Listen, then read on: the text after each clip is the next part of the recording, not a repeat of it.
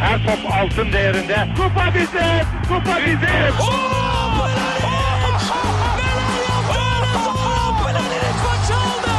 Dengeli de attı. İsabeti de buldu. Magna Fontaine. Zora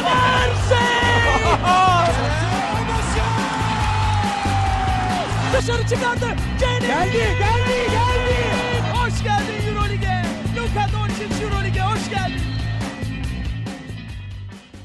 İkili Oyun'un 101. bölümüne hoş geldiniz. Ben Serkan Mutlu. Mikrofonun diğer ucunda genç ve dinamik ekip arkadaşlarım Ali Aktin ve Tancan Fümen var. Naber gençler ve dinamikler?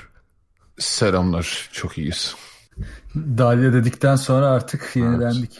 Evet, 101. bölümümüzde ilk bölümümüz kadar heyecanlı ve inatçı 101. bölümünde güveni ve şey tecrübesiyle bunu ne saçmalıyor. Güven özveri her şey bizde. Evet. Bu arada son NBA yayınımızı Tancan'ın Twitch kanalında yapmıştık. Oraya konuk olmuştuk. Yani Tancan kendi konuk etmişti. Böyle sapıkça şeyler yaşanmıştı. Yine Ee, gelin ya bekleriz güzel oldu. Geliriz çağır gelelim oğlum. Tamam tamam. Ne zaman programı tökezler gibi olursa böyle hani heyecanı şey yaparsa sen bizi çağır. Ayıpsınız her zaman kapımda. Bu arada inanılmaz yorumlar aldık. İşte bu sesler bu tiplerden mi çıkıyormuş? Allah. Ben şunu anladım ki benim sesim aşırı şişman ve yaşlı bir adama aitmiş. Ya ben de o sabah sakalı bıyığı kesmiştim. Baya 20 yaşında çocuk gibi kalmışım yani. Abi keşke tipinizi göstermediniz, göstermeseydiniz yazmışlar evet ya. evet sağ ol abi ya. Çok büyük moral oldu yani. Abi çok çok Herkes böyle utandım. yayını açıp minimize etmiş değil mi? Sadece sesi dinliyorlar.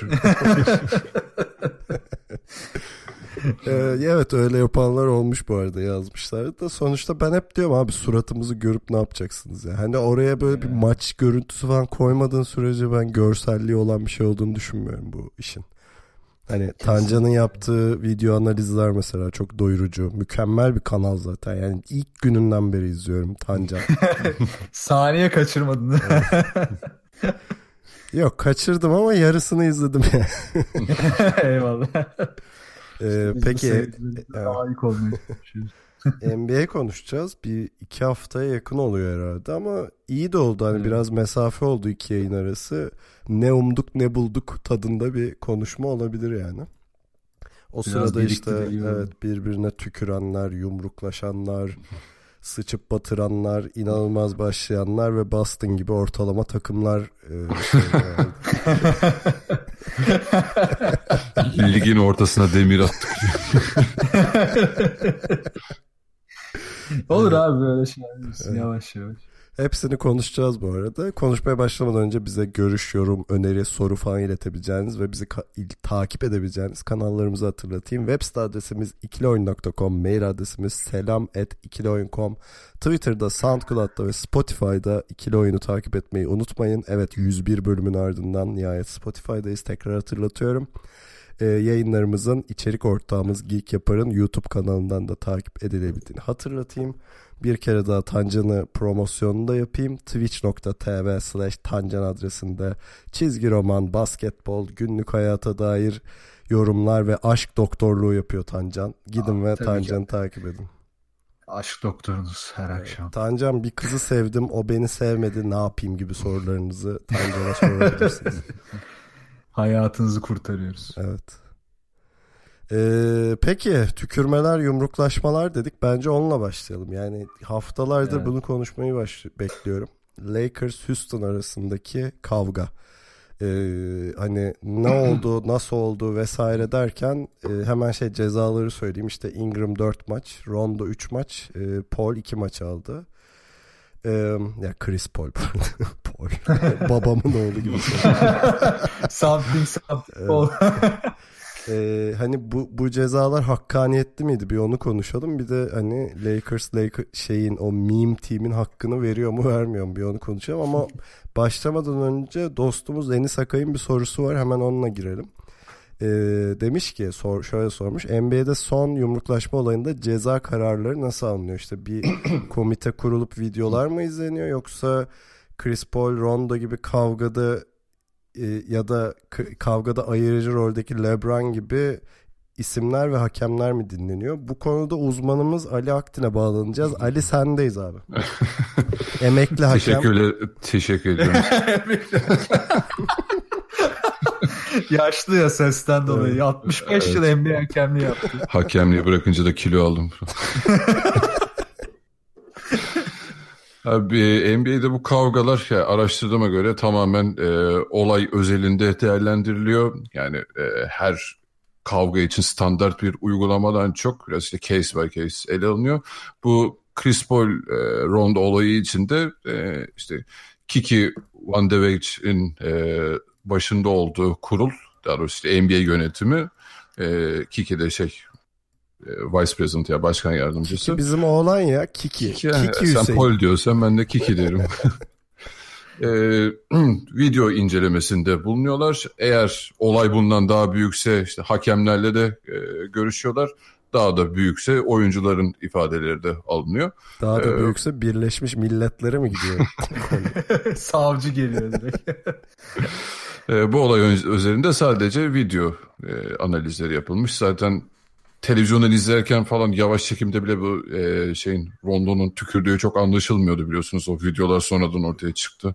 İyicene zoom in yapıp böyle Bu şey. arada Rondo Evet. resmen teknoloji kurbanı oldu yani. Bundan 10 sene önce bu kamera teknolojileri kullanılmıyorken yırtardı bence. Çünkü gerçekten Olabilir vallahi evet. ilk iki gün o yakın çekimler olan diye teoriler vardı. Tribünden ayran atmışlar. Yani Rondo'nun çok minik bir dudak hareketi gözüküyordu da ama o tükürük e, dediğin gibi o kamera teknolojisi sayesinde ortaya çıktı. E, arada yani buradan Seinfeld'in o mükemmel bölümünü analım mı Ali? Evet evet. Ee, Jerry'nin Kramer ve şeyle Newman'la üzerinde incelediği o efsanevi sahneyi. Ee, cezalara gelirsek bence yani Adam Silver'dan beri zaten bunlar çok hafifleştiği için cezalar ben bu e, seviyede olacağını çok tahmin ediyordum. Yani bir ilk kavgadan sonra Twitter'a baktım. Herkes çok yükseldi abi. Çok büyük cezalar gelecek ya da öyle olması gerekiyor tarzı bir yükseliş vardı ama benim tam tahmin ettiğime yakın oldu açıkçası cezalar. Yani ben 5 maçı gören olmaz diyordum. Ee, ama kendi değerlendirmemi yaparsam ben e, şeye Ingram'a bir iki maç daha fazla verilebilirdi diye düşünüyorum. O çok alakasız gelip bir de hani dışarıdan yumruğu salladığı için tehlikeli bir şekilde ona belki birkaç maç daha fazla verilebilirdi ama e, Rondo ve şey Paul'ün çok da abartılı olmadığını düşünüyorum ben. Ya ben maçı sonradan izledim. Ee, maçı sonradan izledim. Sen Ee, zaten pek ama izlemiyorsun NBA. Yani orada ben evet abi. işte sadece şey yaptım ya. Çok izleyemediğim için. Özetleri Özet. Üç Özet- dakikalık. özetlerden hakemlere baktım sadece. Twitter'da Vojo falan takip edip burada caka satıyor. Evet, evet. Biz öyle abi işte podcast dinliyoruz. Onları Reddit'e bakıyorum. Reddit'ten not alıyorum. Neyse dur dram çıkacak şimdi. Çıkmasın dram. Ee, şey ne diyecektim? Ha, maçı sonradan izledim. İzlerken şuna dikkat ettim. Hakemler ne yapmış maç boyunca diye. Abi yani sezon başı gerçekten hani şey olurdu ya geçmişler hani iyiler iyi başlar ki bu sezonda belli maçlarda belli kararlar hep düzenli alınıyor. Ama bu maç özelinde berbat yönetilmiş. Yani bir ilk çeyrekte Lakers'ın e, bir iki blok pozisyonu var yani Lakers'ın yaptığı bloklar. O kadar temiz ki onlara faal çalınmış, üstüne dönmüş. İşte Houston'da zaten Chris Paul zaten gergin bir adam. Bu biraz göz ardı ediliyor ama Chris Paul yıllardır herkesin vır vır vır çene yapıp kafasını şişiren bir adam. Hatta geçen Kenyon Martin'i galiba bir yere konuk etmişlerdi. O anlatmıştı işte Chris Paul'u kimse sevmez. Onu Çok şey de söyledi ya Boston'da oynayan neydi? Unuttum adı neyse o da demiş yani hem Rondo ile hem şeyle takım arkadaşıyım Chris Paul'e Chris Paul aynen. açık ara berbat bir takım arkadaşı demişti. Evet evet kimse sevmiyor yani. Bir de yönetimle de yakın falan böyle oyuncularla ikili oynuyormuş gibi bir hissiyatı varmış soyunma odasında. O yüzden de sevilmiyor. Ya bunlar da üst üste gelince hakemler kontrol iyice vermiş. Ulan yani bir 5-10 pozisyon gördüm. Sonra YouTube'da e, arkadaş da yolladı bir tane. Bayağı böyle bütün pozisyonları, yani maçı geren bütün pozisyonları falan çıkarmış birkaç kişi.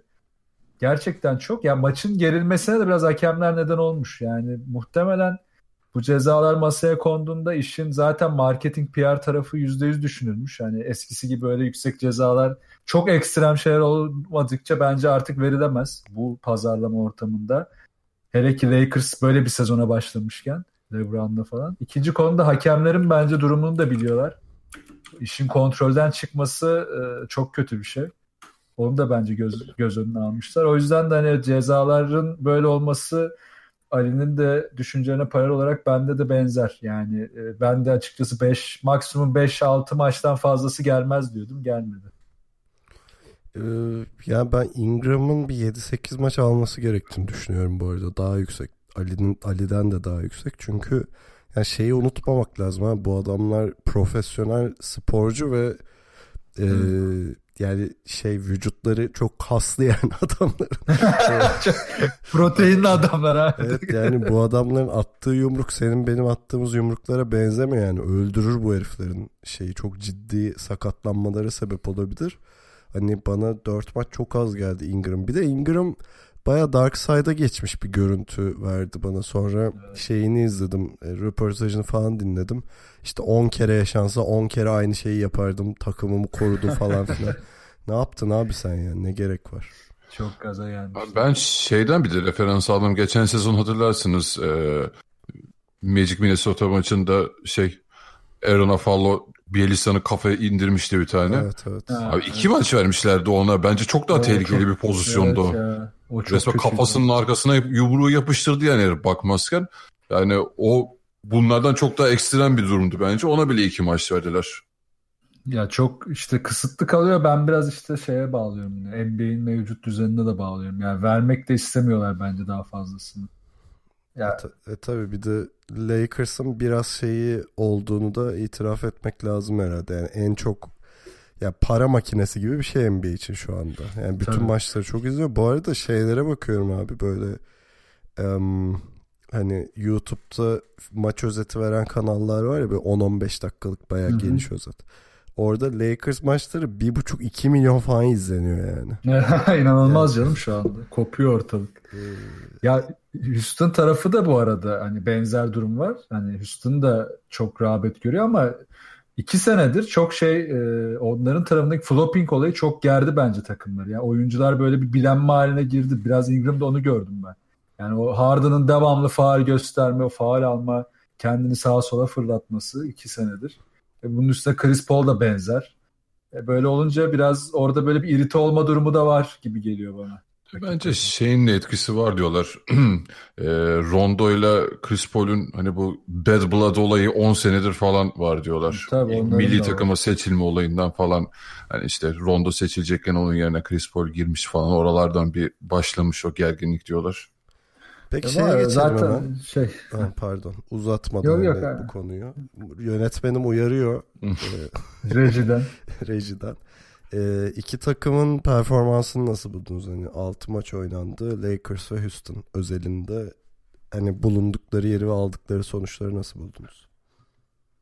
Abi Lakers'ı zaten sezon başı konuşurken aslında en fikirdik. Ee, biraz gereksiz bir hype vardı orada. Hemen böyle ilk 4'e 5'e yazılmıştı.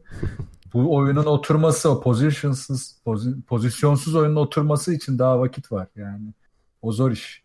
Bir de yani e, birçok oyuncu da buna alışmak için bir sürece girmiş durumda. İşte Kyle Kuzma'nın kullanımı. Evet Megi şu anda performans veriyor olabilir ama Megi'de siz playofflarda böyle bir şey alamazsınız ki savunmada aslında çok aksıyor. Yani gösterdiği sayısal istatistiklerle maç içindeki durumu benzer değil. Mesela dün San Antonio maçında çok zorlandı. Yani e, özellikle Lamarcus'a karşı. E, hele karşısına Davis gelecek, işte yok hiç gelecek falan daha da işi zor. Bu arada yani... Carl Anthony Towns'dan daha iyi şu an istatistikleri ama henüz e, o, o başka bir konu. Orada rotasyonda sorun var. ya kısa rot kısa, bir tek olumlu taraf bence şu Lonzo Ball e, çok iyi bir savunma performansıyla başladı. Benim en çok kafama takılan konu oydu. Yani dış tarafta Rondo ile beraber iyi savunma yapabilecekler mi konusuydu. İkisi yan yana bile kullanılabilecek hale geldi bence. O, o çok iyi bir işaret ama işte bu oyunun oturması biraz daha sezon ortasını bile bulabilir ki Ingram da beklenenin altında başladı. Bir de üstüne ceza aldı. Şimdi onun da e, tekrar form tutmasını bekleyecekler. E, KCP hiç katkı veremiyor. Bence Lakers beklenildiği gibi yani ben o yüzden performansında çok bir yükseklikle de düşüklük görmüyorum. Houston tarafı da e, düşüşle başladı. O da çok normal. Bence Erase'yi çok arayacaklar. Savunma tarafını geçen seneki o savunma tarafını çok arayacaklar. Ne işte Michael Carter ne Ennis daha o seviyede değil. Ben Houston'ın çok hatalı bir süreçten geçtiğine inanıyorum hala. O da sezonun başında yansıdı. Umarım toparlarlar. Aa, gireyim mi? Buyurun. Abi şeyde Lakers e, yani benim beklentimden biraz daha üst başladılar aslında. Yani tamam çok galibiyet alamadılar ama e, yani özellikle oyuncu bazında baktığımız zaman hem Lonzo Ball, Lance Stephenson olsun falan hiç de fena oynamıyorlar yani. Ben daha da kötü olacağını bekliyordum. Yani Şimdi biraz meme team falan dedik ama hani onun o kadar da kötü olmadığını gösterdiler yani. Ee, ama biraz şey oturtmaları gerekecek hani gençler mi Lebron'a ayak uyduracak, Lebron mu gençlere ayak uyduracak sorunsalı var biraz. Hani o nasıl oynamak istediklerine biraz e, karar vermeleri gerekiyor. Yani tabii orada karar verici biraz Lebron olacak ya da onu e, işte Luke Walton'un ona öyle bir sistem oturtması gerekecek. Bakalım yani bu takımın daha bayağı bir zamana ihtiyacı var ama öyle ya ben yine hala playoff yapacaklarını düşünüyorum açıkçası. Yani tamam öyle ilk 4-5 falan biraz fazla e, dediği gibi coşmak olur ama e, süre ilerledikçe bu takım daha da çok oturdukça iyi bir şeyler çıkacak. E, Houston'a bakarsak da abi gerçekten savunma olarak berbat başladılar. Yine Tancan'ın gibi Trevor Ariza, Emba Mute gibi rol oyuncularını kaybettiler. Bir de şeyi çok e, etken olabilir orada. Sezon başında daha kampa girmeden önce e, adamın adını Jeff bilmem ne soyadını unuttum. E, asistan koçlarını kaybettiler. Yani şey e, emekli evet. oldu adam. E, geçen yani şey senelerde Houston'ın savunmasını yaratan adam oydu. Şimdi o yok. Ve kampa onunla girdi. Yani o onsuz girdiler. Bir de üzerine işte Ariza ile Mbamute gibi oyuncuları kaybedince şu an sanırım e, NBA'nin en kötü savunma takımlarından biri Houston. Jeff biz dedik bu arada. Hatırladım. Ha, aynen. E, yani savunmayı toparlamadan çok zor işleri. Ki yani geçen sene ya 6. ya 7. bitirmişlerdi e, savunmada sezonu. E, o olmadan bu kadar kötü yani ki herkes sezona bomba gibi başladı. 130-140 sayılar falan yani tempo şu an çok yüksek. Öyle bir ortamda o olmayınca e, hücumda da işte Harden iki maç mı kaçırdı şu ana kadar? İki galiba. İki. Evet. E, öyle bir sürükleyici olmayınca da e, yani çok normal bu kadar kötü başlamaları. Yani bir noktada toparlamaya başlarlar ama umarım hani bu kısa süreli bir şeydir, e, dönemdir. Eğer o savunmayı gerçekten toparlayamazlarsa bu sene işleri zor. Ya ben Lakers'tan tam olarak beklediğimi alıyorum bu arada. Tam böyle bir şey bekliyordum. Birebir çıktı. Beni sadece Lonzo Ball'un ve e, Josh Hart'ın e, performansları şaşırttı ama özellikle Lonzo Ball'u çok beğeniyorum bu sene. E, yani geçen senelerde çok yerdiğim bir adamdı kendisi. E, Rockets'ın biraz geçtiğimiz seneki yani geçtiğimiz iki senedeki performanslarından sonra ki beklentilerin de altında ezildiğini düşünüyorum birazcık. Ee, tabii şey bu kavga olayı da etkiledi. Şimdi Harden sakatlandı vesaire hani öyle şeyler de oldu. E, ama Harden'ın bir röportajını işte okumuştum. Şey diyordu herkes bize bilenerek geliyor, bize özel oynuyor vesaire gibisinden. Ee, hani Golden State'in dünyasına hoş geldiniz demek istiyorum yani kendilerine. Yani her maç onu tekrar kanıtlamak zorunda oldukları bir seviyedeler gerçekten de ve önemli de kayıpları var işte özellikle savunma tarafında. Ya kesinlikle toparlanacaklardır. Çünkü şu anki hani tabloya baktığında orada tavşan atletler var kesinlikle. işte e, şimdi Pelicans çok iyi başladı evet ama işte şeyin Anthony Davis'in olmadığı ilk maçta kaybettiler. Ne bileyim Bucks şu anda yenilgisiz gidiyor doğuda falan filan ne bileyim Memphis Grizzlies işte 3 galibiyet 2 mağlubiyetle başladı falan. Hani bunlar kesinlikle ölçü değil. Bir yandan toparlayacaklardır ama nereye kadar toparlayacaklar onu ben de merak ediyorum açıkçası. Bakalım göreceğiz. Bu arada geçen sene yanlış hatırlamıyorsam ilk 6 maç sonunda Doğu'da lider Orlando Magic'ti. Yani böyle e, böyle şeyler yaşanıyor. Hani çok fazla da gaza gelmesin insanlar. Yani. Bu sene benzer gaz Detroit'te var. Abi Griffin var ya Griffin falan. Griffin göreceğiz Griffin'i. Ee, biraz şeyi konuşacağız tabii. Ee, Sixers e, Detroit maçına biraz değineceğiz ileride. Oradan Griffin'e de azıcık çakarsın Tancan. Çakacağım. Hazırım bekliyorum. Ee, Golden State dedim. Buradan Golden State'e zıplayalım tabii. Ee, hem Golden State'in performansını hem de özellikle Curry'i konuşmak istiyorum. Yani Curry inanılmaz başladı ve Curry'nin bence şanssızlığı şu. Gerçekten inanılmaz yani kağıtları açın skoruna her şeyine field goal'una 3 sayı yüzdesine inanılmaz ama herkes Curry'den bunu beklediği için hiçbir şey olmamış gibi davranıyor insanlar. Değil mi? O da bir tuhaf. Ya ama ge- ya bir de şu çok güzel Golden State'te. Geçen sene daha kötü başlamışlardı. Ve hani böyle biraz böyle bir gerginlik var gibi playoff'lar da öyle bitti ya hani özellikle Houston serisi hep böyle bir gerginlik var gibiydi. Herkes bir gergindi.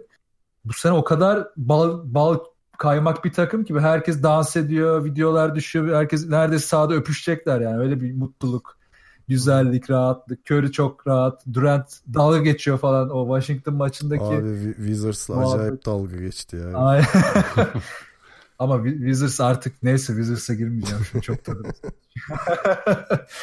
Ve e, Durant ile Curry'nin uyumu belki de yan yana geldiklerinden beri şu 4-5 maçta en üst seviyede. E, Ve bu seviyede git yani tabii ki gidemeyecekler ama en azından bu seviyeye yakın bir ortalamayı tuttururlarsa bütün sezonu çok rölantide geçerken hem bir arada kaybetseler bile ama ne olacak falan deyip geçebilecekleri ve lider bitirebilecekleri bir sezona gidiyorlar. Ve Curry de bu ortamda çok rahat MVP adayı gibi duruyor. Yani Curry'i ben e, herhalde o mükemmel oynadığı sezonda bile bak hani o sezon daha iyiydi zaten ama bu kadar mutlu ve rahat görmemiştim. Yani gerçekten mental olarak e, iki oyuncu da çok e, üst seviyede. Green bile çok daha sakin bu sezon ki geçen sene de hani benzer şeyleri söylüyorduk sezon başında. Sonradan yine zıbıtmıştı. Bu sene zıbıtmayabilir. Öyle bir işaret var ama Golden State'in şu gidişi e, birçok takım için şey sıkıntısı yaratacak. Yani onlar üzerine daha çok gerginlik yaratacak. Çünkü Golden State ekstra rahat. Her çıkan onlara karşı gerilecek. Şu an takımın en gergini Demarcus diyebilir miyiz? Aynen. Son maçta maçta şey. Abi oyunda. İzliyordum o anda ben anlamadım. Sonradan baktım bağırmış mı bir şey yapmış. Gerizekalı. Yani bu kadar süre teknik faulsüz beşersiz gidince biraz gerilmiştir o tabii Evet, bir şey yapmadan. Takım elbiseyi sevmiyor galiba. Biraz dar gelmiş. Yani sonuçta Warriors geçen sene e, kör döneminin en düşük performansını sergileyip şampiyon oldu tabii. E, böyle tatlar kaçtı değil mi? e, ama bu sene o geçen seneki e, psikolojik baskının üzerlerinden kalktığını ben de hissediyorum. Yani çok daha pozitif bir havaları var. E, Rockets da bu halde başlamış ki hani batıdaki doğal e, rakipleri herhalde rahat olmaları için de bir sürü sebep var yani. Yani ben de şey, yani şu an e, Curry sanırım dört takımdan daha fazla üçlüğü var. Evet. Hangi takımdan hatırlamıyorum ama öyle bir istatistik gördüm. Yani attığı üçlük sayısı 4 yani totalinden değil mi 4 takımın e, bireysel şeylerinden daha fazla şu an. Yani inanılmaz aç, e, şey. Ya bir de rahat olmalarının yanında Curry gerçekten savunmada da çok iyi. Özellikle mesela Utah maçında falan hani gerçekten çok güzel bir maç oldu. Yani rahat eğleniyorlar sahada ama konsantrasyon da üst seviyede yani onu da bence es geçmeyelim. Evet evet. Bir Clay oralarda değil. Yani o fazla rahat. Zaten kaç 20 küsürde 3 mü 4 mü ne attı galiba hiç berbat durumda. Yani o tam rahatlayını biraz yanlış anlamış galiba. Hani Clay de zaten ekstra rahat bir karakter olduğu için o pek ortalıklarda yok. E, toparlayacaktır ama yani Golden State için gerçekten öyle hani e, o geçen sene sürekli hakemle uğraşan gerginlikten uzak falan seviyesi e, yani kendi doğallığı içerisinde bu yetenek havuzunda zaten e, çok başka seviyelere çıkıyor gerçekten Golden State. Bu arada de şey takdir maçı etmek lazım. Ha, e. Caz maçı harikaydı. Yani ben Of, Batı'da çok iyi maçtı. e, yani Batı'da en sevdiğim iki takım bu sene yani özel olarak takip ettiğim Golden State ve Jazz. E, İkisi de hakkını veriyor bu arada. Hani Jazz'ın ben çok daha üste çıkacağını ve ilk, ilk üç sırada kesin bitireceğini düşünüyorum zaten ama Evet. inanılmaz bir maçtı artık son topa kadar. Son topta da e, biraz da şey şansa mı diyelim ne tipleyerek e, hallettiler. Jerebko. Yani, Jerebko'nun. Ee, yani... Ama yani kalitesi çok üst düzeydi. Bu arada Caz da çok iyi oynuyor. Yani bugün Caz konuşmayacağız ama tam beklediğim gibi taş gibi takım oldu yani Caz. Zaten o maçta o maçta beraber yani bu sezonun başkanı Toronto Boston dışında herhalde en iyi maçtı ya. Yani çok eğlenceliydi. Ve hani işte Steve Kerr'ın hakkını verelim diyecek yani Utah dedin Quinn Snyder'ın da hakkını verelim. İki koç da hücum varyasyonları o kadar basitleştirmiş ki artık. Yani her oyun hani hızlı oynanıyor early offense falan diyorduk artık 3 saniye bile sürmüyor yani. Pikler o kadar doğru noktada geliyor. Curry artık herkes gözü kapalı oynadığı için. Öbür tarafta Ingles aynı şekilde. Ingles mükemmel yönetiyor takımı. E diğer tarafta zaten e, Green, Curry ve Durant hepsi yönetebiliyor. Artık iş şeye dönmüş.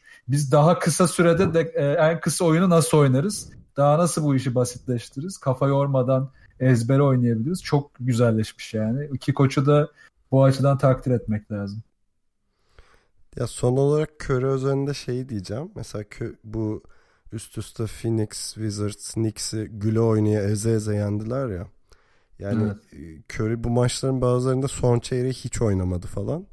Ee, hani bir de oynasa rahat 50 60 70 sayıları bulacak herhalde neredeyse adam. Ama o 51 altında oynamadı 3'ü son evet, çeyreğe kadar. 51'de oynamadı. 60 70 işte.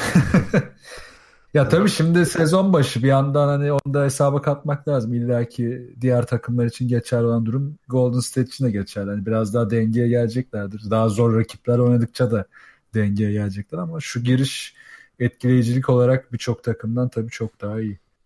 Ama şöyle bir korkutuculuğu var abi bunun. Hani her sene bazı takımlar demin söylediğim tavşan atlet durumuna bürünür ve işte ilk 8-10 maçta bir tepede oynayıp sonra tekrar ait oldukları yere dönerler. Hani Golden Hı-hı. State hiç öyle başlamadı. Bu biraz korkutucu tabii Batı tarafı. o biraz tatları kaçırıyor yani. Aynen. Ee, peki Batı'da hani biraz hype treninde olan e, başlangıçta ve tabii ki de Avrupalı izleyicilerin de izlemeyi sevdiği e, Dallas'ı konuşalım.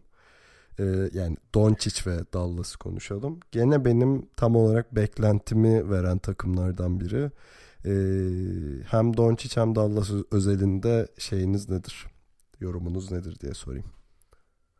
Ya Doncic için ben şeye çok şaşırıyorum ya. Tabii Amerikalılar deyip biraz kenara atılabilir bu konuda.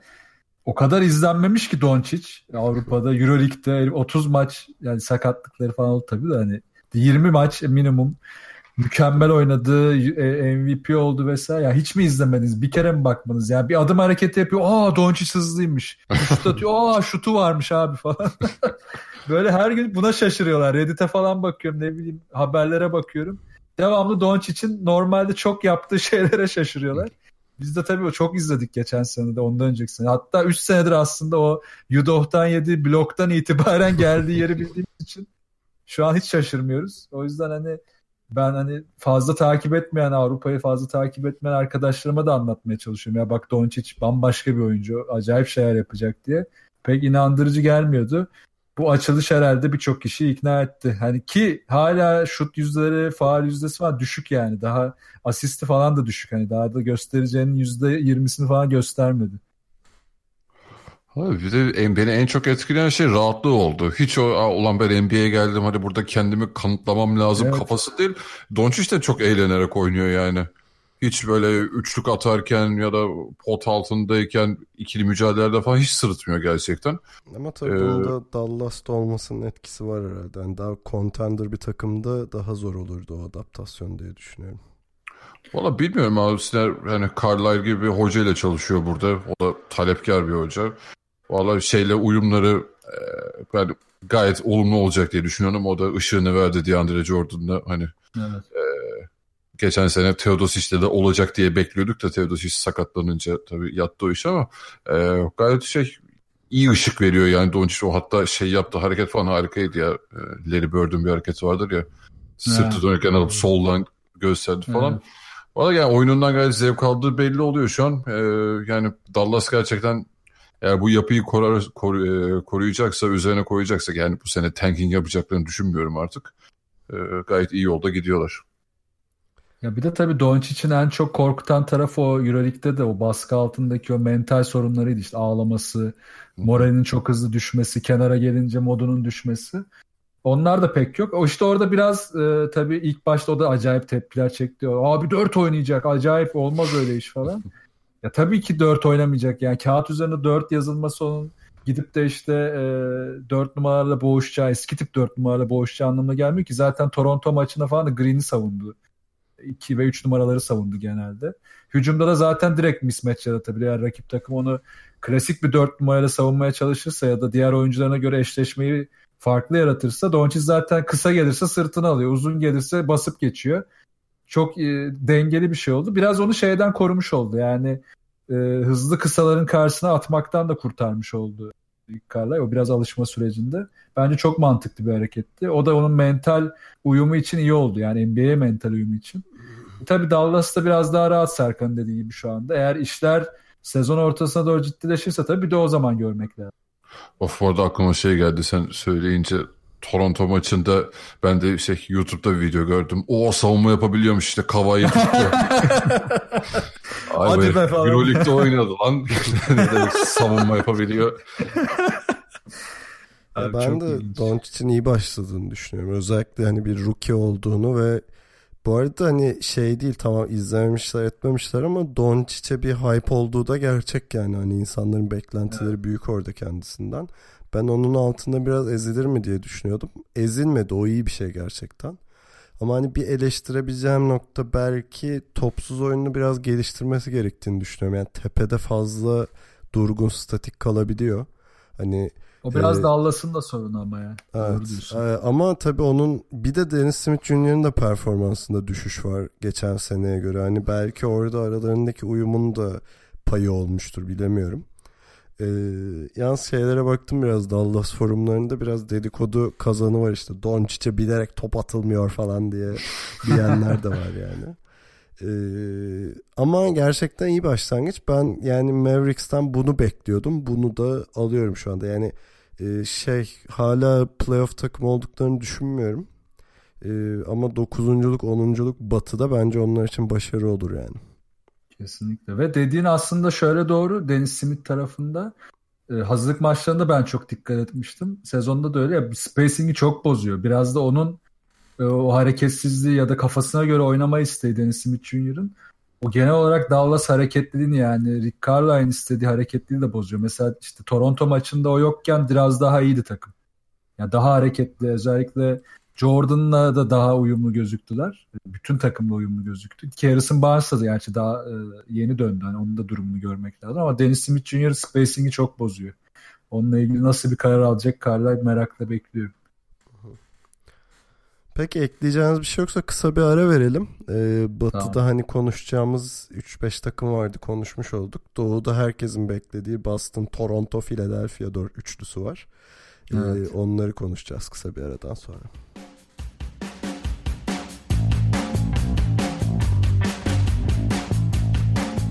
Evet geldik Doğu'ya. Doğu'da dediğim gibi herkesin en çok merak ettiği üçlü doğal olarak Boston, Toronto ve Philadelphia bu üçünü konuşacağız. Şansımıza da bunlar birbirleriyle oynadılar işte. Philadelphia Boston açılış maçıydı. Ee, sonra Boston Toronto herhalde geçtiğimiz bu yani 6 maçlar sonundaki en zevkli maçtı yani benim en eğlendiğim maçtı en azından. Ee, bu arada belki Pistons'a eklersek orada bir Blake Griffin hype'ının yaratıldığı Philadelphia maçı vardı falan bunları konuşuruz. İsterseniz sırasıyla başlayalım ya da genel olarak takımların performansıyla da başlayabiliriz ama Philadelphia Boston açılış maçında hani şey Boston Sixers'ı her zamanki tarifeyi uyguladı diyebilir miyiz? Valla şey maçtan sonra Embiid dedi ya zaten "Lan rekabet diyorsunuz da adamlar her Kıçımızı seferinde bizi tokatlayıp yolluyor. Hiç rekabet falan yok ortada dedi. Bu Ya arada o maçta bayağı yani Kyrie ve şey Gordon Hayward bayağı tuğla gibi şut attı. İşte Kyrie galiba 14'te 2 ile falan oynadı yani. Ee, ona rağmen Boston'ın yenmesi ayrı bir şey tabii. Evet yani aslında ben şimdi Boston özelinde değerlendirirsek biraz yani şeyi çok bekliyordum yani Irving'le Hayward'ın bu kadar yavaş bir sezon açılış yapması çok normal. Tamam hani, e, Kyrie daha çok oynadı geçen sene. Hayward hiç yoktu. Yani Hayward aslında takımla ilk defa doğru düzgün oynuyor. Geçen sene hiç oynamadığı için. Yani geldiğinden beri ilk defa bu takımın bir parçası oldu. E, Ya onlar çok normal şeyler. Ee, ya gerçekten çok beklentilerin e, altında aslında bence gerçekçi ama beklentilerin altında bir açılış oldu Boston için. Ama zaten geçen seneden hani playoff'ta e, eşleşmelerde takımlar birbirlerine çok iyi çalıştığı için bence onun da getirdiği bir avantaj oldu Boston'a. Zaten Sixers'ı nasıl durdurmaları gerektiğini çok iyi biliyorlardı. E geçen sene oranla da Philadelphia'da çok da bir değişim olmadığı için oyun adına yani üzerine de bir koyma göremediğimiz için e, yani çok net bir şekilde durdurabildi Celtics onları. E, yani şey açısından çok tat vermiyor Celtics şu an e, hücum açısından. Yani savunmada ne kadar iyiyse hücumda da o kadar kötü bir görüntü sergiliyorlar. Hani kazandığı maçlarda da hep 100 civarında atıp o civarda da yemeye çalışıyorlar. Yani bu bir noktaya kadar yarıyor ama bu nereye kadar sürecek o da bir soru işareti açıkçası. Yani bir noktada geçen sene de en büyük e, sorunu buydu Celtics'in hücumdu. E, ama bir noktada bunu üzerinden atacaklarını hissediyorum. Yani Irving'le Hayward'ın iyicene adapte olmasıyla birlikte yani beklenti o yönde. Bu arada Çağatay Pehlivan'ın bir sorusu vardı burada. Sizce Boston'ımızın bu kötü başlangıcının sebebi nedir? Klasik sezon açılışı ve Kyrie ile Gordon'ın re- re- rehabilitasyon süreci mi diye biraz ona da cevap vermiş oluyoruz herhalde bununla.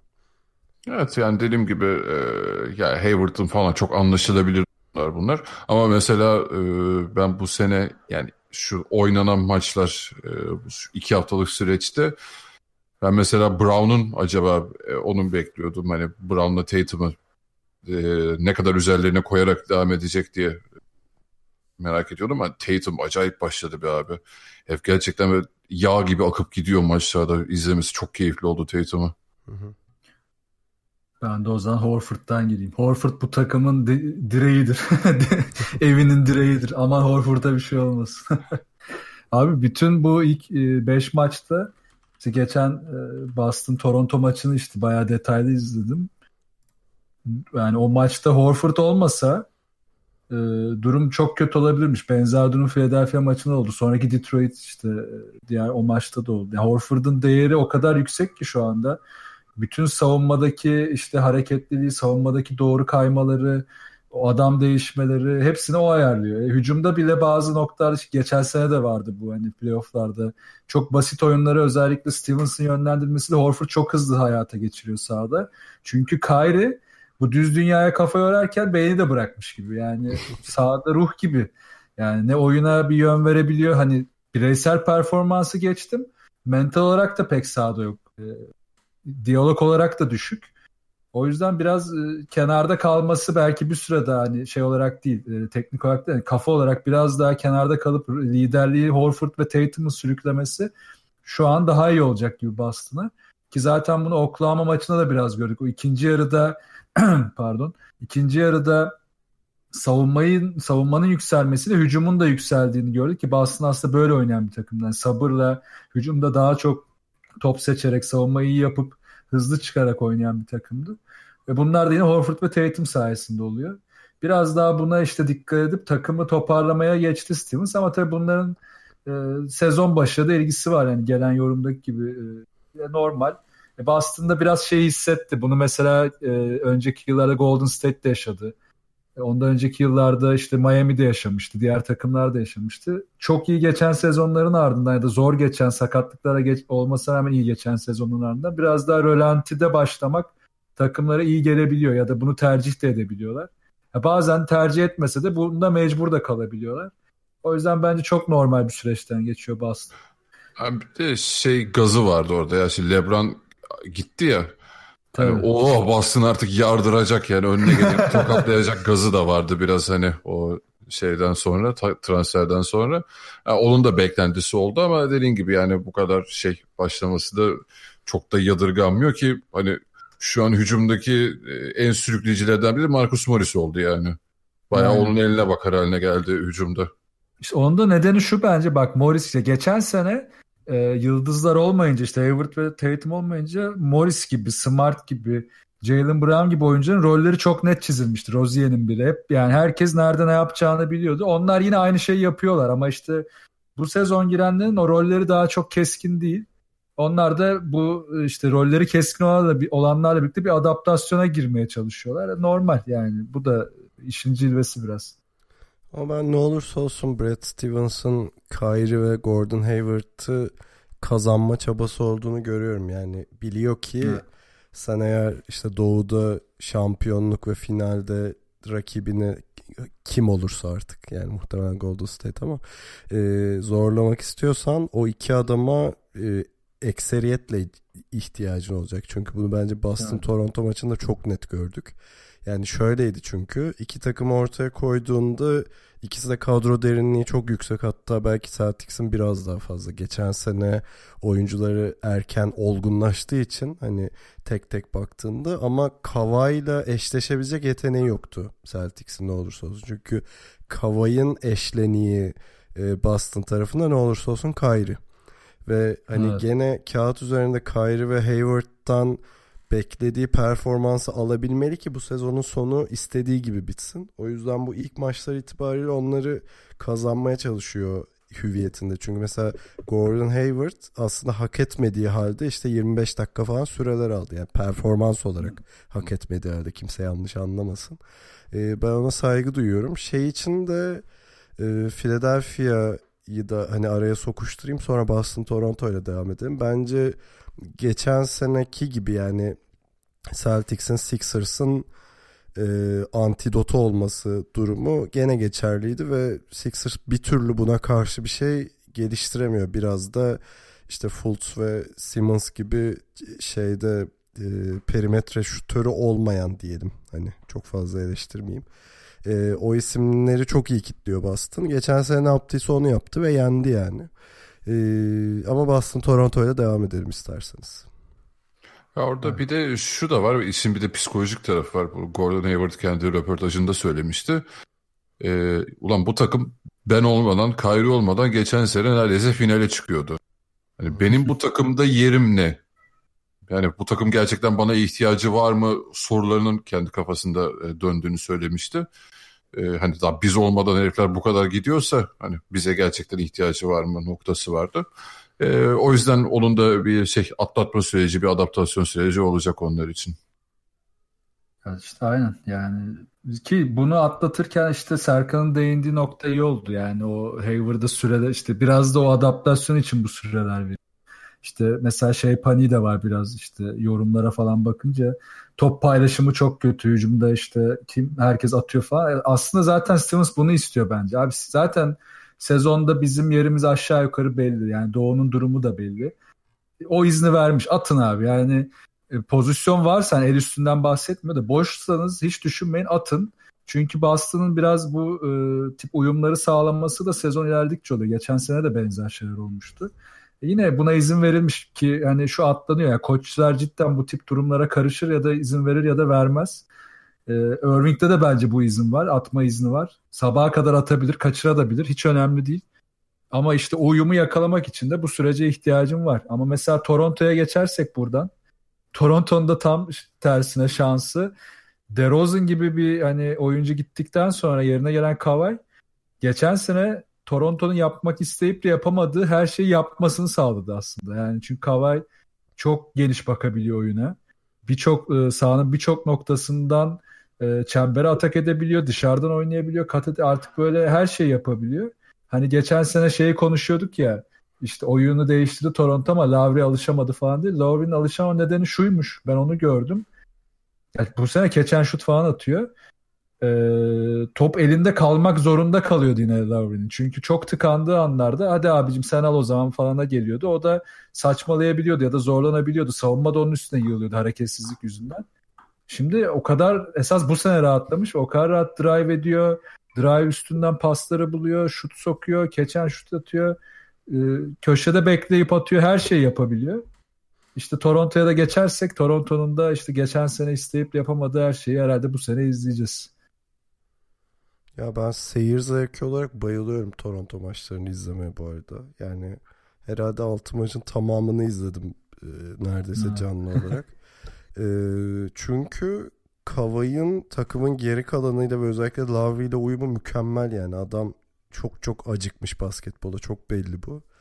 Ee, bu arada ben e, Green'in inanılmaz bir katkı olduğunu düşünüyorum Raptors'a. Çok çok olumlu yani. Evet. İşte o Kavay'la beraber blokladıkları top falan ve Tsubasa bölümü Evet. gibiydi gerçekten. Aynen. Ya işte o Spurs'ten kazandıkları savunma alışkanlığını taşıdılar bir de. Onun göstergesi. Ee, yani şeyi zaten söylüyorduk ya işte bu takas yani DeRozan, Kawhi takası iki takıma da olumlu olabilirdi. Yani bu, bu bölümde Spurs konuşmayacağız ama hani onu bir doğrulamış gibi görünüyor ama tabii ki de Raptors'ın aldı yani Kawhi'yi bu haliyle almak çok inanılmaz bir şey yani. Ee, tabii de Lowry'e de özel bir şey söylemek lazım. Yani böyle ne kadar devam eder bilmiyorum ama şu anda 10 asist ve 2 top kaybı ortalamasıyla oynuyor. ee, Boston maçında bir de top kaybı falan da yapmadı. Yani çok böyle ayağı yere basan ve Kawhi'yle çok iyi anlaşan bir hüviyette. Ee, ben Raptors'ı izlemeye bayılıyorum gerçekten. Özellikle Boston e, maçı şey gibi. Zaten işte doğu finali provası falan demiştik kendi aramızda. Bayağı playoff maçı havasında bayağı doyurucu bir maçtı yani. Abi, sene başında yani bu Kawhi Leonard'ı değerlendirirken zaten yani benim için en büyük soru işareti şuydu. Daha benim için herkes için. Yani Kawhi Toronto'yu sahiplenecek mi? Yoksa or- oraya sadece hani bir sene gittim tamam oradan Lakers'a geçerim gibi bir adım olarak mı görecekti? Soru işareti çok vardı. Ben şey demiştim hani kendini kanıtlaması gerekiyor bu sezon. Ee, geçen sezon hani isteyerek oynamayınca kendi kararıyla e, bu sene artık yine öyle bir e, saçmalarsa artık iyicene düşüşe geçeceğini düşünüyordum. Tam tersi oldu. E, hatta hangi maç sonrasında hatırlamıyorum. Hem Nick Nurse'un hem Danny Green'in röportajlarında şunu söylüyorlar. E, hani Kawhi'nin takım içerisinde bu kadar e, sesli olmasına çok şaşırdık diyorlarmış. E, yani Hmm. beklenenin de çok üstüne çıkmış. O liderlik rolünü takım içerisinde tamamen almış Kawhi. Ve yani bu da takımın geneline ne kadar iyi yansıdığını görüyoruz zaten. Ki e, ilk iki maçta Kyle Lowry şey gibiydi abi. Sanki sınıfa böyle yeni havalı çocuk gelmiş. Kyle Lowry de ulan dur lan ben de kendimi göstereyim hevesiyle oynuyordu. Yani ki güzel bir heyecandı bence o. E, yani şey beklentilerin çok e, ötesinde çıktı bence. Bu Toronto Kawhi uyumu şey çok iyi oldu şu an. Ya bu kadar hızlı uyum sağlamaları da zaten güzel. İşte e, Lowry'nin zaten geçen sene en büyük sorunlarından biri işte oyunun tıkandığı anlarda onun kafasına gözüne vurulmasıydı devamlı. Bu sene ondan da rahat. İşte oralarda e, sorumluluğu Kavay alabildiği için. Bu arada tabii şunu da ekleyelim. E, Ibaka'nın gelişimi ve o rotasyondaki değişim de çok önemli oldu. İşte Valenciunas'ı konuştuk iki sene boyunca. İşte onun rotasyondaki yeri artık kısılmalı vesaire. Ee, Nick Nurse'ün en yaptığı şey onu artık rakibe göre seçerek ya da işte rakibe göre maç içinde seçerek oynatıyor. Ibaka tamamen hani ilk 5 ve o e, center eski tip değil ama yeni tip center rolünü almış durumda. E, Ibaka da mükemmel başladı. Çünkü herkeste bir heves de var işte. Anunoby öyle, Siakam öyle. Fanfilit zaten bence en değerli bench parçalarından biri. Herkesin de hevesi yükselmiş. Bu da Nick Nurse'ün başarısı biraz bence. Onu da takdir etmek lazım. Abi bence bir de organizasyon başarısı da var. Bilmiyorum o hangi maçtan önceydi bir video oynattılar. İlk e, ev maçındaydı sanırım Toronto'nun. Bilmiyorum izlediniz mi? Hani geçmişte bıraktıklarımıza teşekkür ediyoruz. Orada işte biraz DeRozan'a da Aha. şey iade itibar yapmışlar falan ama hani biz şampiyon olmak istiyoruz. Kavai'yi o yüzden aldık. Temalı bir e, video inanmışlardı. O da yani vizyonu ortaya koyan ve şey cüretkar bir video olmuştu gerçekten. Kesinlikle. Etkileyici. Şimdi zaten bakınca mesela o sezon öncesi yayınında şey demiştim hani Boston Golden State'e savunma olarak karşı koyabilecek tek takım diye bu Toronto'nun şu halini de oraya yazabiliriz. Yani savunma tarafından hücumda evet karşılaştırmak hala zor ama savunma tarafında Golden State'i durdurma açısından en iyi eşleşebilecek takımlar kategorisine yaklaştı Toronto eğer bu performans sürdürürse. Ben sadece bir ek not yapayım buna. Ee, Raptors evet 6'da 6 yaptı ama 5 maçı kendi evinde oynadı. Bunu bir Ha, tabii deplasmana gidecekler. Ee, dep gitti tek deplasman zayıf rakibi Wizards. Ee, şey. Wizards'ı konuşmayacağız ama böyle bir laf sokmuş olayım. Ben Ee, hiç konuşmayalım bu sene. bir de şöyle bir ek not olabilir. Pazartesi gecesi yani salıya bağlanan sabah e, Bucks e, deplasmanına gidiyorlar. Salı gecesi çarşambaya bağlayan sabah da e, Sixers'la oynayacaklar. Hani o iki maçı bir merak ediyorum. Güzel maçlar olacak. Yani ki Bucks'ın da 6'da 6'yla gittiği gerçeği de var. Tabii onlar da Doğu'nun tavşan atleti gibi duruyor şu anda. Bucks'ta da çok güzel şeyler oluyor. Onları da haftaya konuşuruz detaylı. Evet, hatta bir şu Raptors maçı da geçsin öyle konuşmuş Evet, oluruz hatta. Baya güzel provalar olacak. Ee, Pistons konuşmak istiyor musunuz? Şey e, Griffin hype'ına dair şeyiniz var mı? Bir övelim mi? Ya benim tek istediğim yani tek söylemek istediğim şu yani sezon başı sezon başı her takımı söylüyoruz. Yani Griffin'in yıllardır ondan beklenen onu sahaya koyduğu zaten her sezon başı aşağı yukarı aynı şey oldu. Geçen sene de hani abi Griffin rahatlamış ya falan diye böyle yandan yandan konuşuyorduk. En son şeye gelmiş abi Griffin değil genel böyle Griffin gidince Clippers rahatladı diye böyle ona ona varmıştık yani ki öyle oldu. Şimdi aynı durum Detroit'te de olacak. Hani ya sayılar hiçbir şey anlatmıyor ve onun da girdiği durumlar ya oynadığı maçlardaki performansı rakibe göre de çok gerçekçi değil. Mesela Philadelphia hani zıplamadan mesela Philadelphia'dan bahsedeyim. Bütün maç e, Milicic'te savunmaya çalıştılar. E, üzerine de çok fazla hata yapmasına Brett Brown orada hiçbir şey üretmedi. Yani savunma tarafında Griffin'e karşı ne bir yardım geldi ne bir sıkıştırma geldi ne bir önlem alındı. 48 dakika boyunca Griffin böyle Tepeden bayağı sokak yani.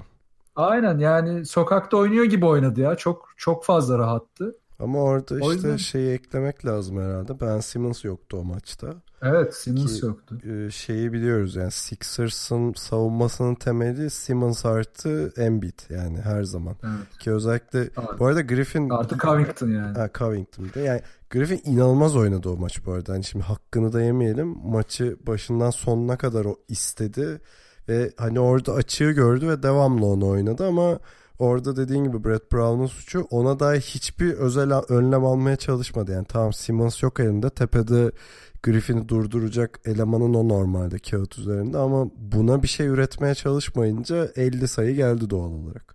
Yani işte bir sonraki maçta da gördük Boston'da e, önlemi alınca sahada Griffin'den pek bahsedilemedi. O yüzden bu tip hype'lara girmeden önce şöyle ya Griffin çıksın en az 70 maç bu ortalamada bir şey göstersin tamam ben bütün laflarımı yerim. Bunu da buradan 50 açık sayıyla oynasın söyleyeyim. 70 maç tamam diyorsun. Tamam ya 70 maç 50 sayı 20 rebound oyna gelsin kızımızı istesin yani sorun yok. Ha, ya bir noktada zaten Griffin ya sakatlanır ya kafa olarak dağılır ya o şeyin e, liderlik rolünün altında ezilir bir şey olur. Yani yok o, hani işte geçen sene Magic'in e, inanılmaz bir sezon yani ligin en e, şey isabetli üçlük atan takımı olması gibi bir şey bu yani. Tabii. Ya orada Dwayne Casey'in de hatası var bu arada. Bak Detroit'ten fena bir takım yaratmamış savunma tarafında ki Griffin yine savunmada pek takılmıyor konuya. Hücum tarafında da Griffin'in çok fazla post-up'ı dışında böyle çok nadir de olsa işte daha high post'ta Drummond'a pas attığı oyunlar var. İşte dışarıda şut bulduğu oyunlar var. Ya bunlara da ağırlık veremiyor. Yani orası çok daha iyi çalışıyor ama yine gidip abuk subuk post-up oynayayım. işte gideyim e, işte birebir oynayayım. Oyun daha akarken süreyi de çok fazla kullanıyor. Bu tip oyunları artık biraz iyi savunması olan bir takımlar çok hızlı bozabiliyor. E, zaten ilk örneğinde gördük bakalım nasıl devam edecek. Ee, bu arada ben benim hype'ım biraz Dwayne Casey dediğim gibi savunma olarak çok toparlamış ve bir etkisi hissediliyor ve bir hani şey gibi rahat gibi herif yani. Ee, şeye de Sixers maçında o Blake Griffin'in oynadığı son top işte e, kısaya fake pas Evet. gösterip döndüğü pozisyon geçen sene aynısını Valanciunos'a çizmişti. Ee, Aynen. şey hangi maçta unuttum bu arada. Gene böyle son top ve şey berabere e, şey maçı uzatan smacı vurmuştu Valanciunas. Ee, onu görmekte bir hoşuma gitti açıkçası yani. E, Hand of fake. Orada steps de var bu arada ama tabii NBA için çok standart bir. Kimse takılmadı. Peki son olarak hani takım bazında konuşmak istediğim biraz da Cedi'den dolayı torpil geçeceğimiz e, Cavaliers var. E, 6 maçta 6 mağlubiyetle çok iyi başladılar. E, Bu kadar kötü beklemiyorduk. Yok ben kesinlikle beklemiyorum. Yani bazıları böyle ucu ucuna da kaçtı ama ya Cavaliers değil de belki genel olarak Cedi'yi konuşalım isterseniz. Cedi'yi konuşalım ya. Ben e, Cedi'yi konuşurken ben şuradan girmek istiyorum. Ee, Tarin karşı geçen sezon nötr olduğumu çok belirtiyordum. Hatta aşağı yukarı aynı fikirdeydik belki bu konuda ama e, Tyron özellikle Kevin Love sakatlanmadan önceki o Toronto maçı o arada bir maçları daha var. O iki maçtaki böyle triangle offense'ten kal, kalma post-up hücumları böyle ta Kevin Love'ın Minnesota'dan kalma oyunları ya Kevin Love'ı oynatmak için böyle 10 sene geriye sarmış gibiydi takımı. Çok şaşırttı beni ya. Çok üzüldüm. Öyle bir durağanlık içinde ya bak şöyle bir tezat da var. Açık sağ oynamak istiyor takım. Ee, bunun için zaten iyi savunma yapması lazım. Tamam geçiş hücumu oynamak istiyor. Bu da tamam tempo var. Ama sete oturduğun anda niye bu tempo devam etmiyor da bir anda 10 sene geriye gidiyorlar anlamadım. Tyron beni bu arada burada çok şaşırttı. Gerçi Kevin Love yokken biraz daha e, hareketli bir hücum yapısına geçmeye çalıştılar ama işte Cedi'nin başarılı olması için eğer Cedi etrafında bir şeyler yapılacaksa Cedi'nin kontrolünde ya da işte diğer işte Hill'in kontrolünde belki biraz daha hızlı, hareketli, hiç durmayan bir hücum olması lazım. Burada o dengeyi Kevin Love sahadayken nasıl sağlayacaklar ve Kevin Love böyle oynatılmaya çalışırken Cedi'nin durumu ne olacak? O biraz soru işareti oldu ilk haftalardan. Ama Cedi'nin mental açıdan e, rolünü artık kabullenmiş olması ki yaz ligini de çok iyi geçirdi. Hazırlık maçlarında da çok iyiydi. Çok rahat. Ve çok istekli. Yani hiç korkusuzca çembere drive edebiliyor. Şutları kaçırıyor falan hiç umurunda değil.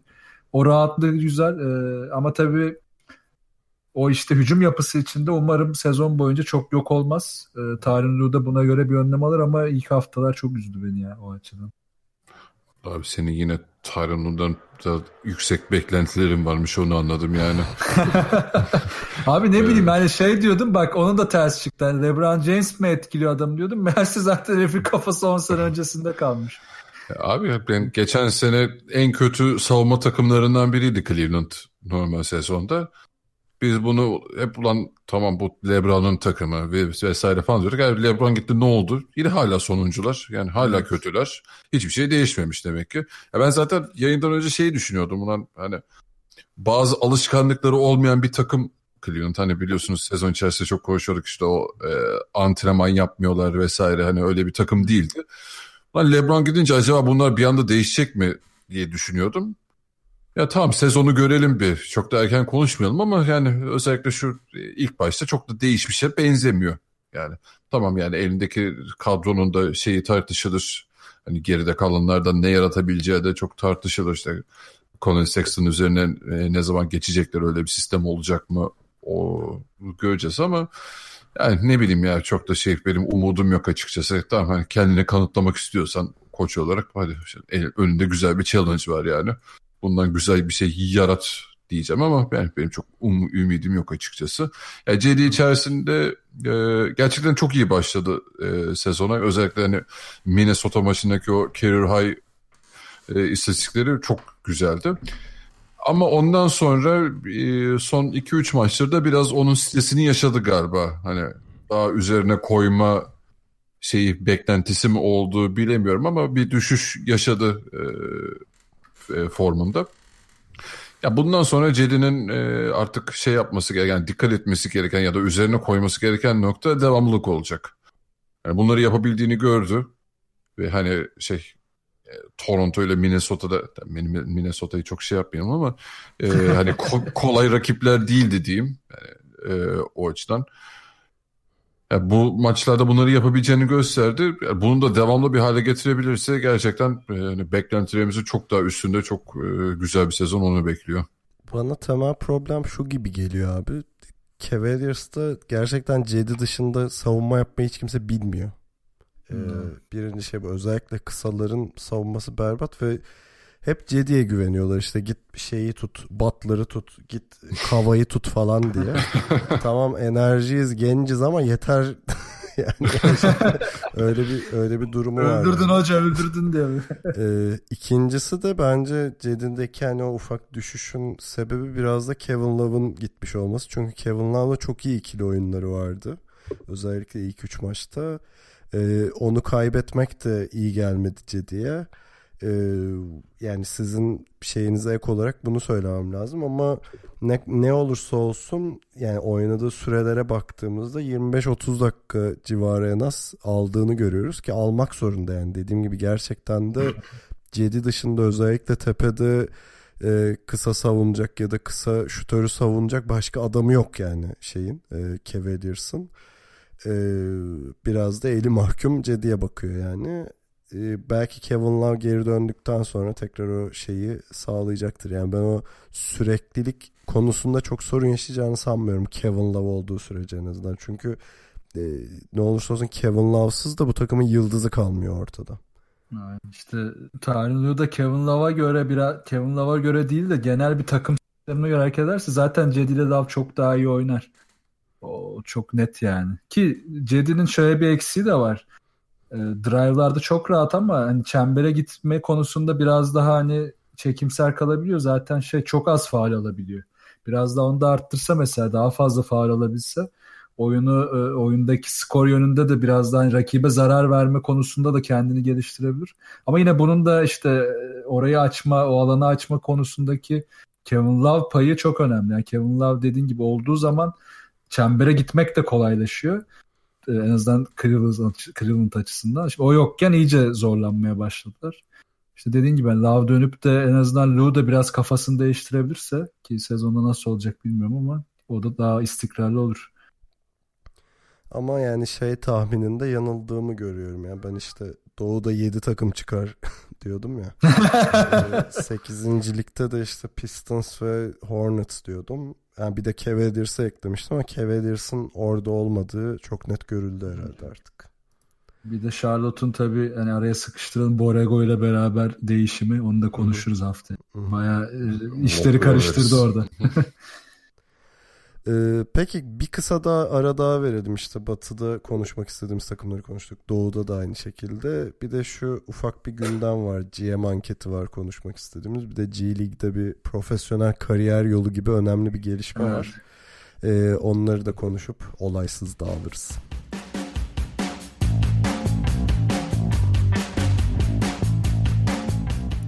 Evet kapatmadan önce biraz da light gündem. Bunu her sene yaparız yani ikinci senemizde tekrar yapalım.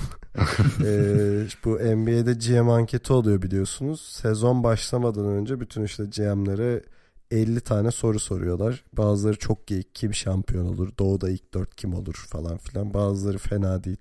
İşte en iyi transferleri kim yaptı gibisinden. Yani bütün soruların üzerinden tek tek geçmeyeyim ama böyle birkaç tanesini seçtim oradan 10 tane kadar.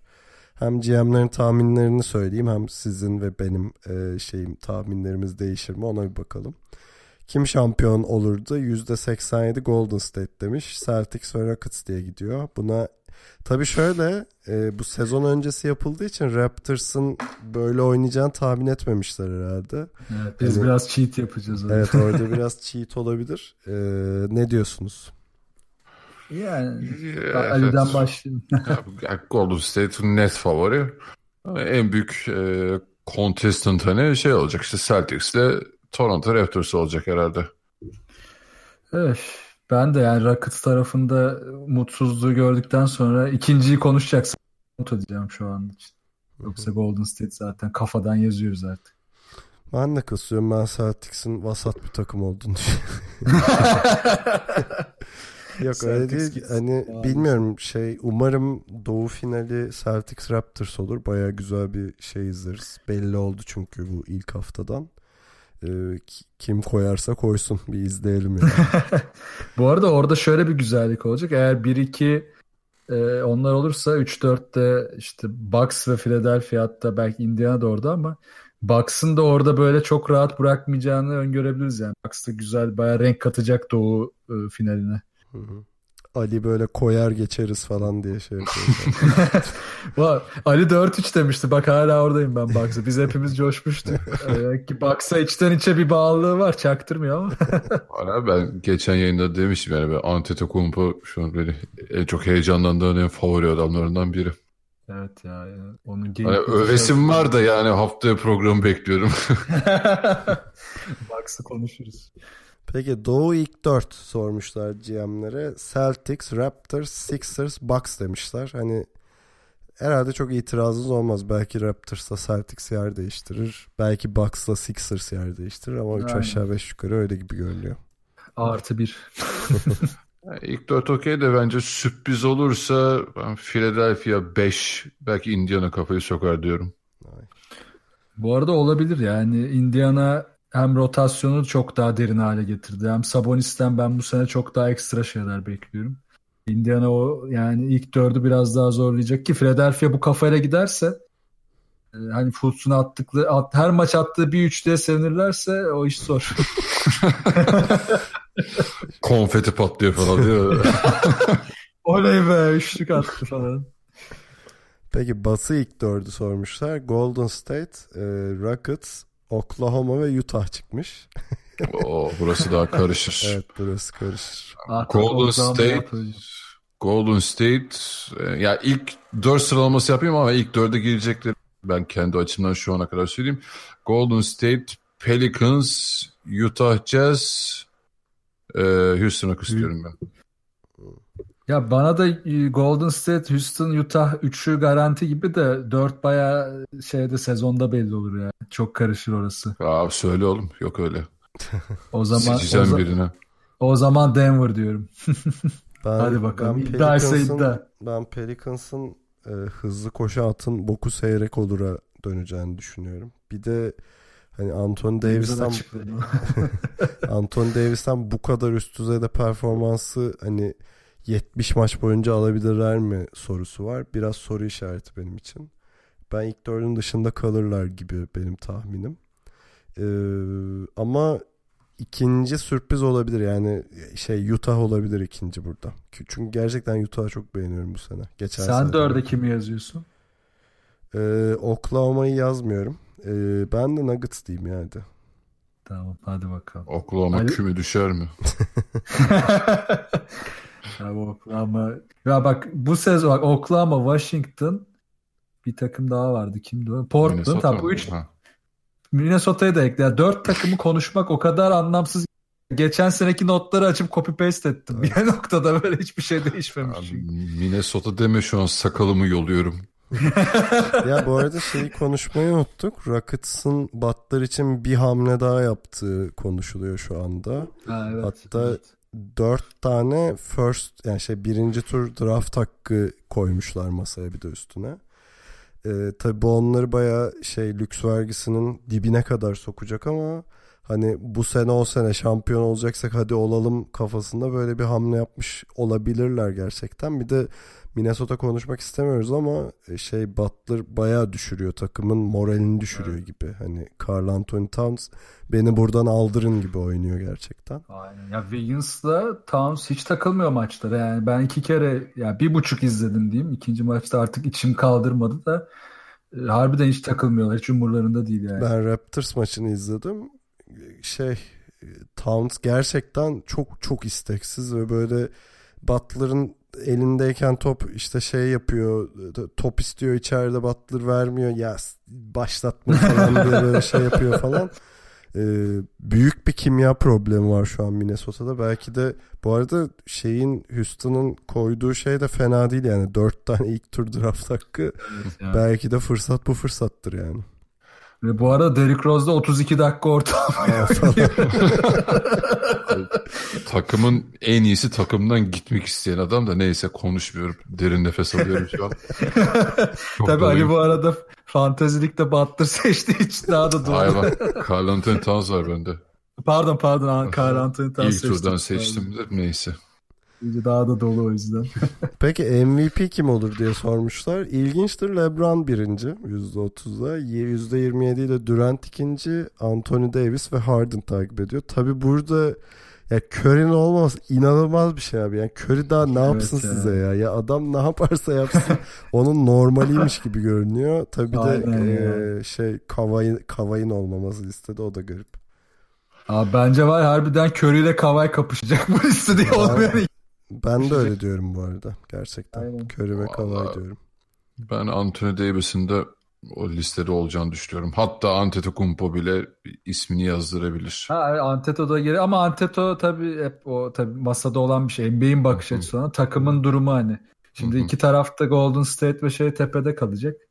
Biraz takım durumundan ceca bağlayabilir ama e, yani Kavay'la Şu an itibariyle diyorum ben Davis'te Antetokounmpo da olur o listede yani. Bugünkü değerlendirmede. O zaman GM'lere küfür ederek bu sizin yapacağınız bir şey de bilmiyorsunuz hadi geç. bu sezon en büyük patlamayı kim yapar diye sormuşlar. Orada... Black Griffin. evet, Abi herif duysa yani şu an Türkiye'de bir podcast'te meze oldu böyle ağzım tıkız oldu. Oturur ağlar ya.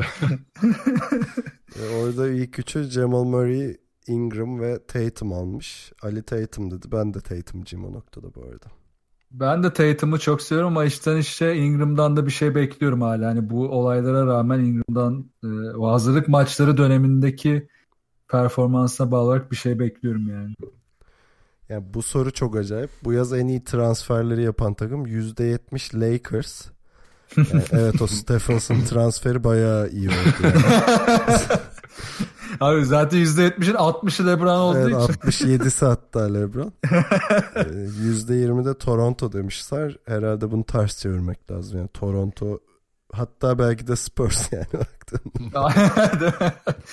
ben de Toronto diyeceğim yani. Kavayı herkesin beklentilerini şu an aştı.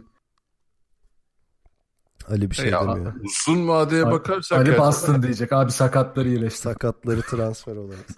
Bu sezon en büyük transferimiz Gordon Hayward. evet. Türk futbolunda olur ya geyik. Aynen ya. Sakatları iyileşir. Yok yani uzun döneme baktığında tabii ki de yani Lakers'ın bu kadar süründükten sonra LeBron'un gelmesi inanılmaz bir transfer gerçekten o açıdan ama bu sezonu özeline bakarsak e, e, Toronto evet şu an itibariyle piyangoyu vurmuş gibi duruyor. Hafife alınan en iyi transfer diye sormuşlar. Listenin başındaki isimler Tyreek Evans, e, DeMar DeRozan, Jabari Parker, Julius Randle ve Dennis Schroeder. Of Schroeder nasıl girmiş buraya? Evet. Oğlum Schroeder yani Oklahoma şey gibi Hani Westbrook çıkıyor. O takım nasıl daha kötü oynar diye Schroeder'ı sokuyorlar. takım cidden daha kötü oynuyor. yani berbat ötesi bir hale geçiyor böyle takım. Ya benim burada adayım Randall ya. Yani evet. Yani hafife alınan deyince ne bileyim DeRozan hafife mi alındı yani? Ben hiç hafife yani, almadım. Yani şöyle Kawhi kadar şey yapmadı ya. e, yankı yapmadı ya ya da işte LeBron kadar yankı yapmadı ya. Herhalde onu kastediyorlar orada. Burada biraz şeye de bakabiliriz. Hani gittiği takıma göre de hani şimdi Lakers'ın bence ihtiyacı olduğu anlaşılıyor. Hmm. bir yandan da Randall New Orleans'ın hücum yapısı hani savunmada sorunlar olsa da hücum tarafına çok iyi katkı sağlıyor. O yüzden de Randall diyorum. Evet ben de Randall'cıyım. Tanrı'na katılıyorum. Bu sezon en iyi çıkışı yakalayacak takım diye sormuşlar. Çok ilginç sonuçlar. Lakers. Çok şaşırtıcı. Evet Dallas ve Phoenix demişler. Ee, katılır mısın? Şu ne de yani evet çıkış yakalayacaklar ama en iyi çıkış yakalayacak takım bu sene bence Bucks. Evet ya. Yani Bucks iki de Charlotte oldu şu ana kadar o da evet. Kimsenin liste ama ben de Bucks derim çok net. Ya ben tabii yani... öncelikle çıkış ne demek onu sorgulamak istiyorum. Ee, ama çok da sorgulamadan ben de Bucks e, şey Denver ve Jazz derim buna. Yani e, Jazz geçen sene de başarılıydı evet ben ama onun da üstüne koyacağını düşünüyorum. Eğer bunu bir çıkış olarak görüyorsak benim için çıkış o yani. Yani yerine bak... göre bakarsak Denver da tabii mantıklı bu arada. Hı hı. Ya benim bakış açıma göre Bucks geçen sene kilit halde olduğu için hani içinden çıkamıyorlar artık o yani koçsuzluktan. O düğüm sonunda çözüldü. O yüzden ben yolların açık olduğunu düşünüyorum. Baya heyecanlı gidiyor. En iyi savunma takımı diye sormuşlar.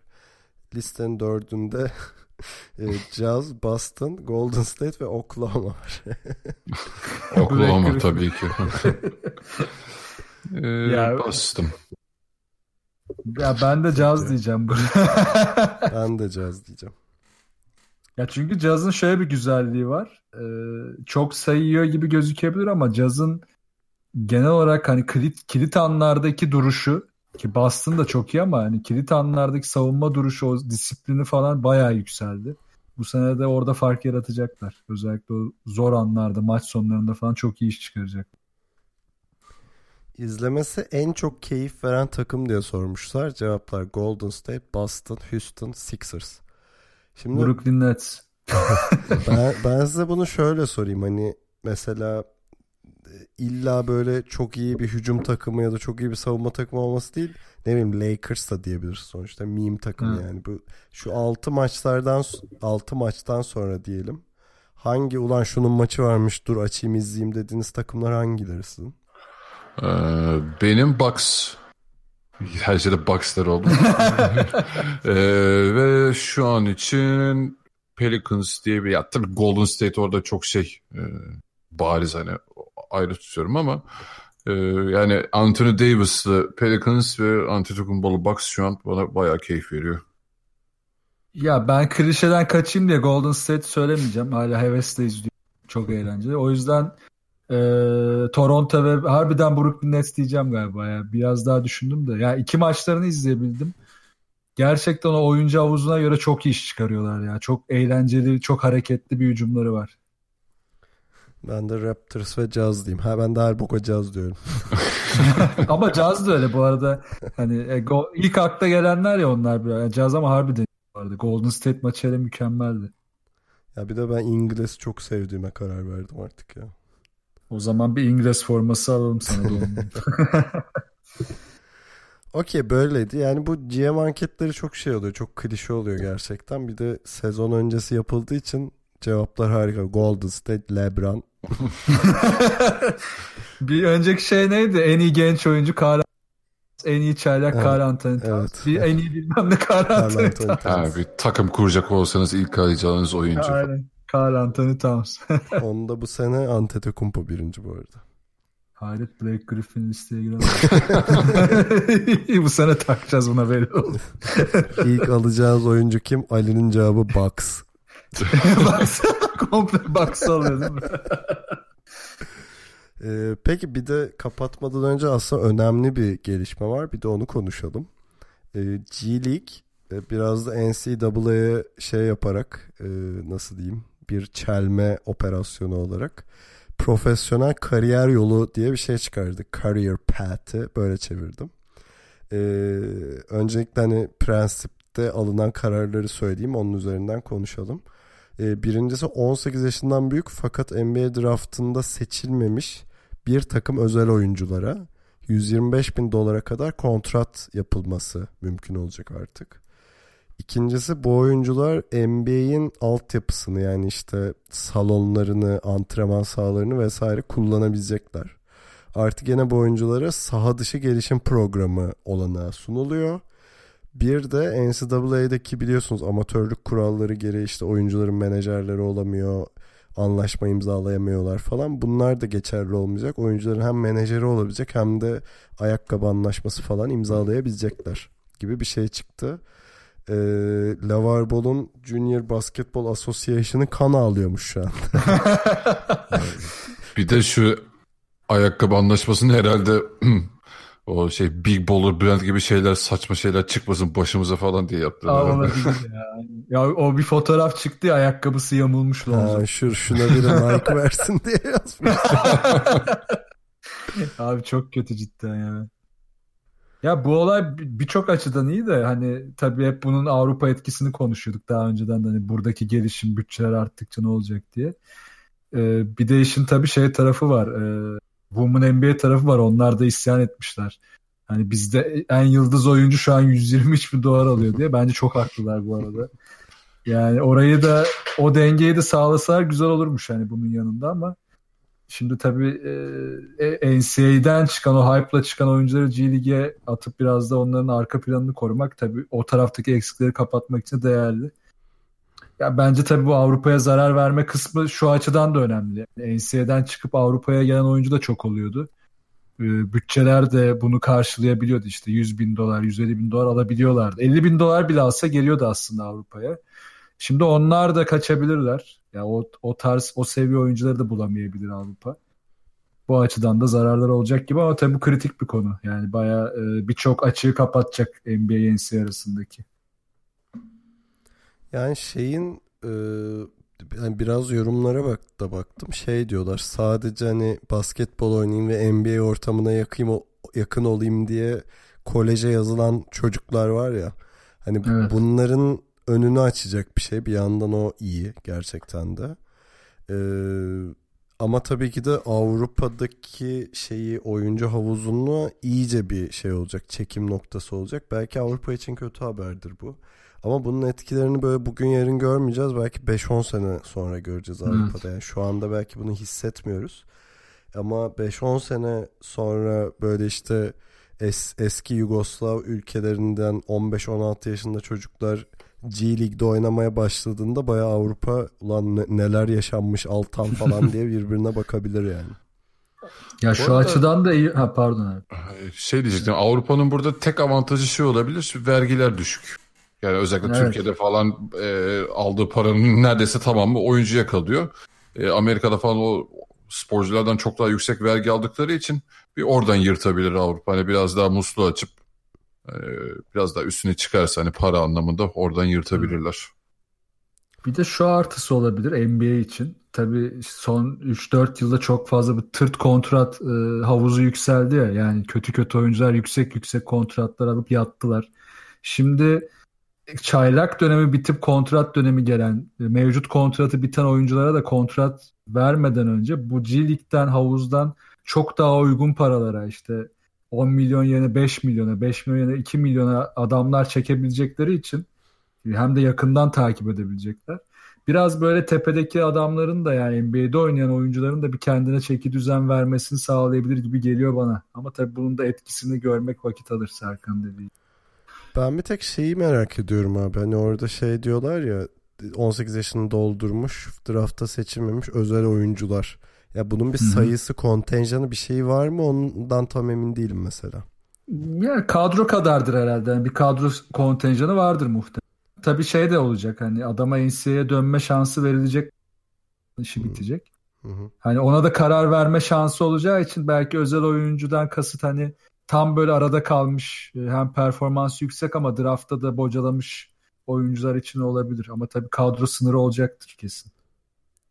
Şey bir Reddit'te bir yorum vardı ona koptum ya. Biri şey demişti bu maddeleri sıralamışlar işte 125 bin dolar Hı-hı. menajer tutabilir ayakkabı anlaşması yapabilir falan.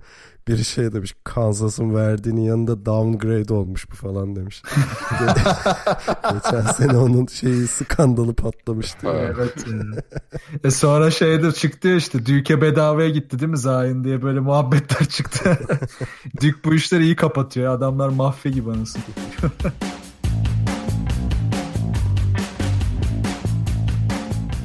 İkili oyunun 101. bölümünü izle, dinlediğiniz için izlemediniz tabii. Çok teşekkür ederim. Ben de alıştım şeye canlıya. Ay iyice ne Twitch kafaları bunlar. Arkadaşlar beğenin şey yapın. Ee, şahane. Şimdi bundan sonra bize şey diyecekler tabii bir sürü gelecek yorum biliyorum. Abi işte ne bileyim e, şey Minnesota konuşmamışsınız falan gibi şeyler gelecek. Bucks konuşun biraz caz üvey evladınız mı falan gibisinden şeyler gelecek. Hepsini konuşacağız yavaş yavaş. Böyle görüyorsunuz 6-7 takım konuşuyoruz. Bir saat sürüyor program yani. Evet, parça ee, parça. Evet önümüzdeki hafta bu hafta konuşmadığımız takımlara biraz yer veririz herhalde. Ee, bir de şu şeyleri de gerçekten görmek istiyorum. Hani Raptors'ın dedik ya şu işte Bucks ve Sixers'la oynayacağı viraj falan onları da bir görelim. İyice bir zaman geçsin yani. Ee, hemen bize görüş, yorum, öneri, soru falan iletebileceğiniz kanalları hatırlatayım. Web site adresimiz ikiloyun.com, mail adresimiz selam. Twitter'da, SoundCloud'da ve Spotify'da ikili oyun takip etmeyi unutmayın. Yeni bölüm geldiğinde oradan haberdar olursunuz. Ee, ne vardı? Ha Geek Yapar. İçerik ortağımız Geek Yapar'ın YouTube kanalından da yayınlarımızın takip edilebildiğini hatırlatayım. Telegram grubumuz. ha bak onu unutmuşum. t.me evet, slash ikili oyun adresinde. Bir de Tanca'nın mükemmel gelmiş geçmiş en iyi Twitch kanalı olan twitch.tv slash Tancan adresinde aşk doktorunuz Tanca'nın mükemmel e, streamlerini takip edebilirsiniz. Siz de gelip milyonlarca seyirci arasına katılın.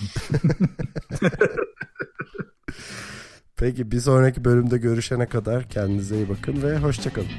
Hoşçakalın. Görüşürüz.